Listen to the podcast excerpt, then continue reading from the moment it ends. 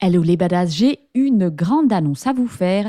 Je vais faire mon premier webinaire le 28 mars 2024 à 20h. Donc on se retrouve et on va parler d'émotions puisque on va essayer de répondre à la question faut-il contrôler ses émotions pour interagir avec son cheval? Alors cette question vient parce qu'on entend souvent les coachs, les profs nous dire tu dois laisser tes émotions au vestiaire.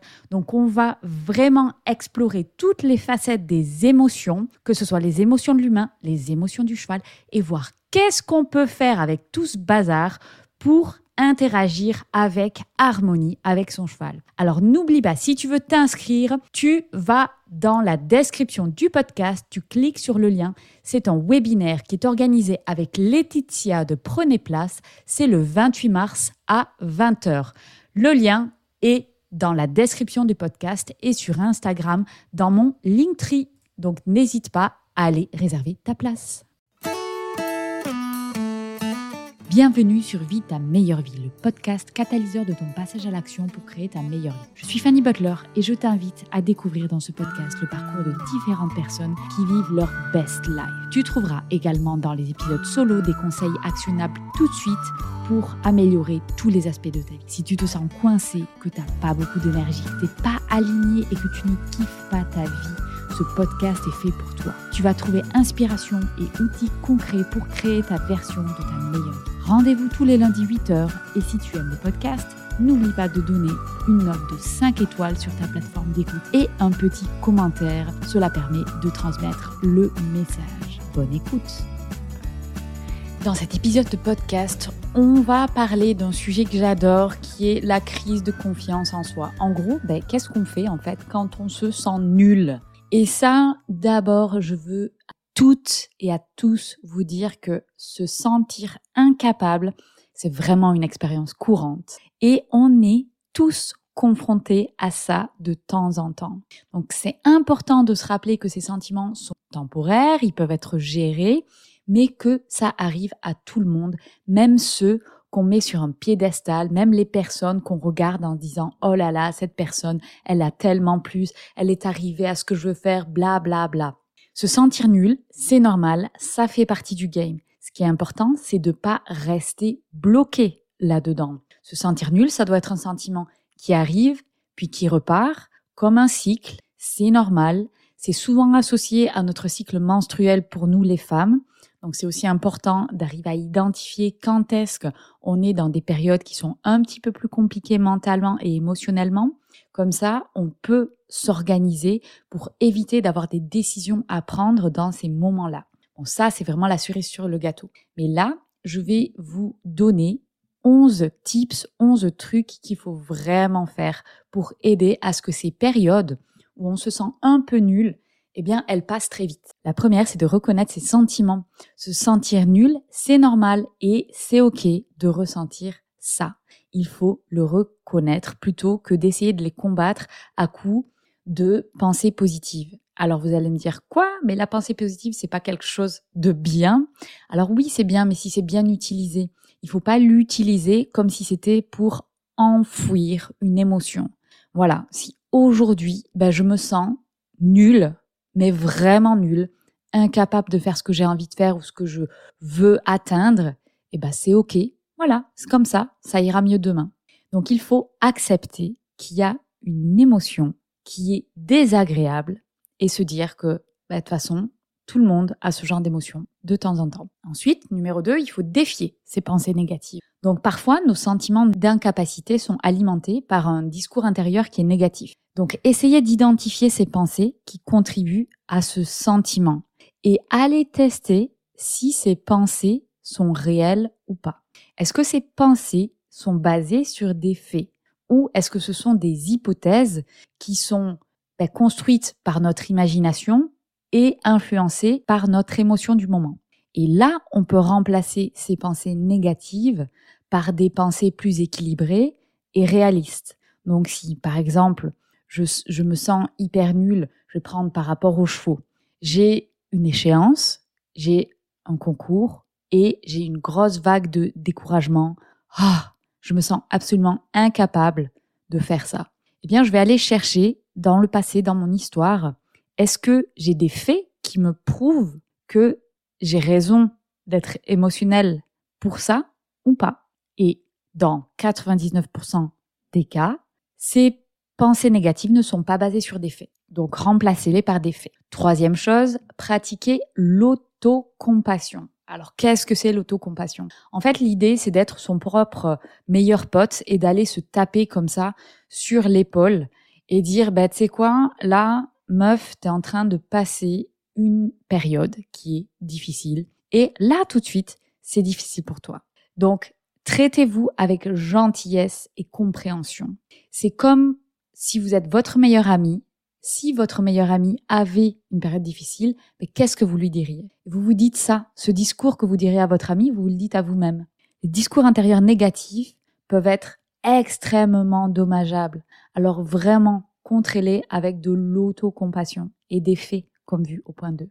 Numéro 4, réfléchissez aux réalisations passées. Donc cette fois, on va se rappeler de tous ces succès et ces réalisations passées. Ça peut vous aider à réaliser que vous avez déjà surmonté des défis et que vous êtes capable de le faire à nouveau. Donc là, il y a une chose que j'aime beaucoup, je l'expliquais dans ma formation sur développer son estime de soi, c'est de faire ce qu'on appelle des cookie jars.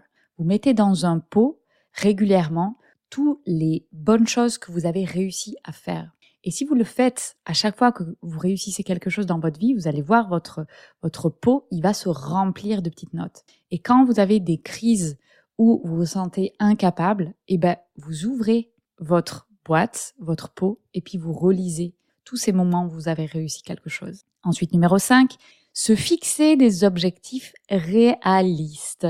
Alors parfois ça peut arriver qu'on se sente nul parce que en fait, on se dit j'ai envie de faire ça et le ça c'est monter l'Everest. Donc si moi je dis OK mon rêve c'est de monter l'Everest, ben au jour zéro où je me dis j'ai envie de faire ça, je vais me sentir très nulle parce que je suis pas capable en fait de monter l'Everest. Donc je peux pas aborder ce truc-là en se disant je vais monter l'Everest. Non, ça c'est mon, c'est ma mission, c'est le truc à l'horizon. Maintenant je vais le découper en objectifs et on va diviser les tâches en objectifs plus petits et surtout réalisables. Lorsque vous atteindrez ces petits objectifs, là va déjà y avoir un sentiment d'accomplissement. Et ça, ça va renforcer votre confiance et vous mettre dans un cercle vertueux. Ensuite, numéro 6, recherchez du soutien. Contactez vos amis, votre famille, des mentors, peu importe, quelqu'un qui va être à votre écoute. Et parfois, juste l'écoute suffit. On n'a pas forcément besoin de conseils. Hein et méfiez-vous à qui vous demandez ou partagez ces moments-là. C'est-à-dire que là, on va pas aller chercher un conseil non demandé, en fait. Parfois, discuter juste des sentiments peut apporter une nouvelle perspective. Donc, réfléchissez bien à votre entourage, à qui peut vous aider, qui sera bienveillant. Parce que le numéro un, ce dont on a besoin dans ces moments-là, c'est de la bienveillance. On n'a pas forcément besoin de conseils. Donc, allez chercher quelqu'un qui a de la bienveillance. Numéro 7. Se concentrer sur la croissance et l'apprentissage. Donc, en général, quand on se sent nul, c'est qu'on regarde le résultat. On regarde ce qu'on veut atteindre, au lieu de considérer les défis que vous vous lancez comme une preuve de votre insuffisance. Considérez-les comme des opportunités de croissance et d'apprentissage. Si je regarde, bon, juste le résultat, j'ai peut-être pas atteint mon résultat. Par contre, ma courbe de croissance, ma courbe d'apprentissage, elle a très certainement augmenter très fortement. Donc si vous acceptez l'idée que faire des erreurs fait partie du chemin et que vous regardez votre courbe d'amélioration, votre courbe d'apprentissage, eh bien ça, ça va vous aider grandement. C'est pas que à propos du résultat. Bien sûr qu'on va arriver au résultat, c'est le but. Mais ce qui est important pour arriver au résultat, c'est que notre courbe de croissance et d'apprentissage, elle augmente. Parce que si elle augmente pas, on est sûr qu'on n'arrivera jamais au résultat. Si elle augmente, si elle augmente, on sait qu'on arrivera au résultat, on ne sait pas exactement quand. Grosse nuance. Numéro 8. Pratiquer des techniques de pleine conscience et de relaxation. Et de nouveau, vous allez dire, Fanny, tu vas prêcher pour ta paroisse. Oui, faites de la respiration, du breathwork. Pour moi, ça a été un game changer. Donc, ces activités qui permettent d'aider à gérer le stress et l'anxiété. Et pour ça, je vais vous inviter aussi à aller écouter le podcast numéro 85 sur 5 techniques pour lâcher prise pour la rentrée. Ce sont évidemment des techniques qu'on peut appliquer en dehors de la rentrée pour des moments de stress et d'anxiété. Et quand on est dans une crise de confiance en soi, on a généralement du stress et de l'anxiété qui vont avec. Donc, pratiquez ces techniques, allez écouter le podcast sur les cinq techniques pour vraiment se relaxer et se reconnecter à ici et maintenant. Vous allez forcément avoir des choses auxquelles vous allez être plus sensible que d'autres. Et je vais vous partager une petite expérience qui est absolument personnelle. Je suis pas du tout sensible à la méditation classique. Ce qui m'aide énormément, c'est les exercices qui sont actifs. Et c'est pour ça que pour moi, le breathwork, c'est vraiment quelque chose qui a fonctionné à fond. Donc j'aime bien dire, si vous aimez pas la méditation classique, allez tester le breathwork parce que c'est certainement pour vous. Si en plus vous aimez la course à pied, qui est en réalité via l'exercice physique et via la respiration un moyen d'une part d'arriver à sécréter des hormones, mais aussi de se mettre dans des états de conscience modifiés. Vous savez, là, on parle parfois du runner's high. C'est ce moment où le coureur se sent dans le flot. Il est complètement déconnecté et tout glisse et tout est agréable. Ça, c'est des états de conscience auxquels on peut accéder juste avec la respiration. Donc ça, c'était ma petite parenthèse euh, sur le breathwork, mais pratiquez tout ce qui fonctionne pour vous pour de la pleine conscience et de la relaxation. C'est hyper important. Numéro 9. Limitez les comparaisons sur les réseaux sociaux. Donc en général, quand on a une crise de confiance en soi, la première chose qu'on fait, c'est aller sur Instagram, aller sur LinkedIn, aller sur tous ces réseaux et regarder ce que les autres réussissent et que nous, on ne réussit pas. Mais c'est génial, vous êtes dans le cercle non vertueux, le cercle tout pourri de la comparaison aux autres. Et ça, ça va complètement exacerber le sentiment d'inadéquation. Donc n'oubliez pas que les gens partagent des choses en ligne qui sont des choses positives, ce n'est pas la vraie vie. Et si vous n'arrivez pas juste à vous dire ça et à ce que ça n'ait pas d'effet sur vous, eh bien, coupez les réseaux sociaux. Parfois, ça m'arrive. Parfois, ça m'arrive de, de tomber dans ce trait de comparaison c'est désagréable, c'est énervant et quand c'est le cas, eh bien, je fais hyper gaffe à ma consommation de réseau et je ne consomme pas de réseau à part si c'est pour aller poster des choses de manière professionnelle. Mais je vais même pas interagir sur les autres comptes. C'est juste, OK, je poste mon truc, c'est tout. J'ai fait mon taf. Je vous engage à faire la même chose. Numéro 10 demander l'aide d'un professionnel.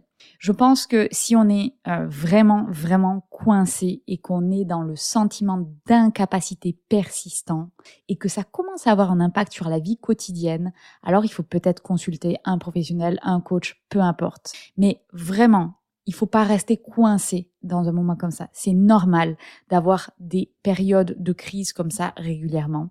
Je pense que ça arrivera très certainement toute la vie mais ce qui est important, c'est que ça arrive. Ok, je connais ce truc-là, je sais que ça va se terminer, j'ai mes outils, je mets en place mes outils et hop, ça passe. Si ça ne passe pas, ne restez pas coincé. C'est vraiment important. Numéro 11, le dernier, apprendre et s'améliorer. Si vous identifiez des domaines spécifiques dans lesquels vous vous sentez moins capable, eh ben peut-être c'est le moment d'investir du temps dans l'apprentissage et le développement de compétences. Acquérir des nouvelles compétences, ça augmente le sentiment de compétence qui est la confiance en soi. La confiance en soi, c'est vraiment ce paramètre de dire je peux, je peux pas. Sentir qu'on peut, sentir qu'on peut pas. Et en fait, quand on est dans un mouvement d'apprentissage, on prend forcément confiance en soi et même sur des choses qui sont pas forcément exactement le même sujet sur lequel vous voulez travailler. Par exemple, ok, je suis, euh, je suis coach, je suis podcasteuse et j'ai une grosse crise de confiance en moi sur le podcast. Par exemple, le podcast, je me dis, putain, là, j'y arrive pas, j'ai pas amené le podcast là où je veux l'amener. Eh bien, si je reste là-dedans, ce que je peux faire, c'est aller apprendre des trucs et même pas forcément liés avec le podcast. Je vais apprendre, j'en sais rien, la peinture par exemple. Et je vais commencer à apprendre des nouvelles capacités. Parce que là, la confiance en soi, on joue sur nos croyances, sur nos capacités. Et rien que le fait d'acquérir de nouvelles capacités, qu'elles aient ou pas un rapport avec ce pourquoi on se sent pas bien, eh bien ça va aider parce qu'on se dit non non mais en fait je peux, on change l'histoire qu'on se fait dans notre tête et on passe du je peux pas à je peux. Et c'est ça qui est important, ce sentiment de compétence. Voilà, donc pour conclure, n'oubliez pas que le sentiment d'incapacité, c'est vraiment courant.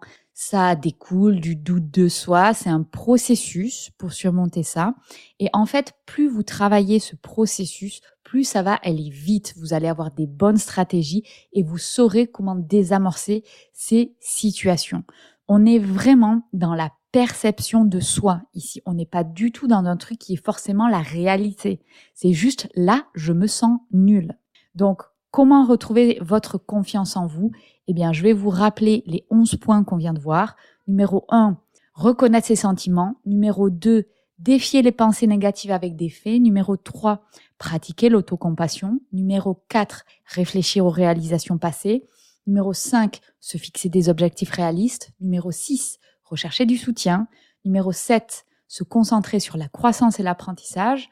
Numéro 8, les techniques de pleine conscience et de respiration en vue de la relaxation. Numéro 9, limiter les comparaisons sur les réseaux sociaux. 10, demander de l'aide à un professionnel éventuellement et 11, apprendre et s'améliorer. Voilà, j'espère que ce podcast vous sera extrêmement utile et je sais que à titre personnel, c'est un podcast que je vais réécouter quand moi j'aurai ces moments de doute parce que je vous rassure, on en a tous et n'hésitez pas à me contacter et à me dire qu'est-ce qui marche le plus pour vous ou tout simplement si vous avez des doutes et que vous voulez en discuter avec quelqu'un, sachez que moi je serai toujours une oreille attentive. N'hésitez pas à partager vos moments de doute avec moi. Attendez, attendez, ne partez pas avant que vous éteigniez votre téléphone et que vous retourniez à vos occupations. S'il vous plaît, est-ce que vous pouvez mettre une note de 5 étoiles sur votre plateforme d'écoute? Et si vous avez un iPhone et que vous êtes sur Apple Podcast, est-ce que vous pouvez me laisser un petit commentaire? J'adore lire vos commentaires et en plus ça donne une grande visibilité au podcast, ce qui est indispensable pour assurer la pérennité de ce podcast et je vous en serai éternellement reconnaissante. Vous pouvez m'envoyer un petit message perso après, vous savez, je les lis et je vous réponds toujours. Merci à vous, je sais que vous êtes des gros badass et que vous comprenez.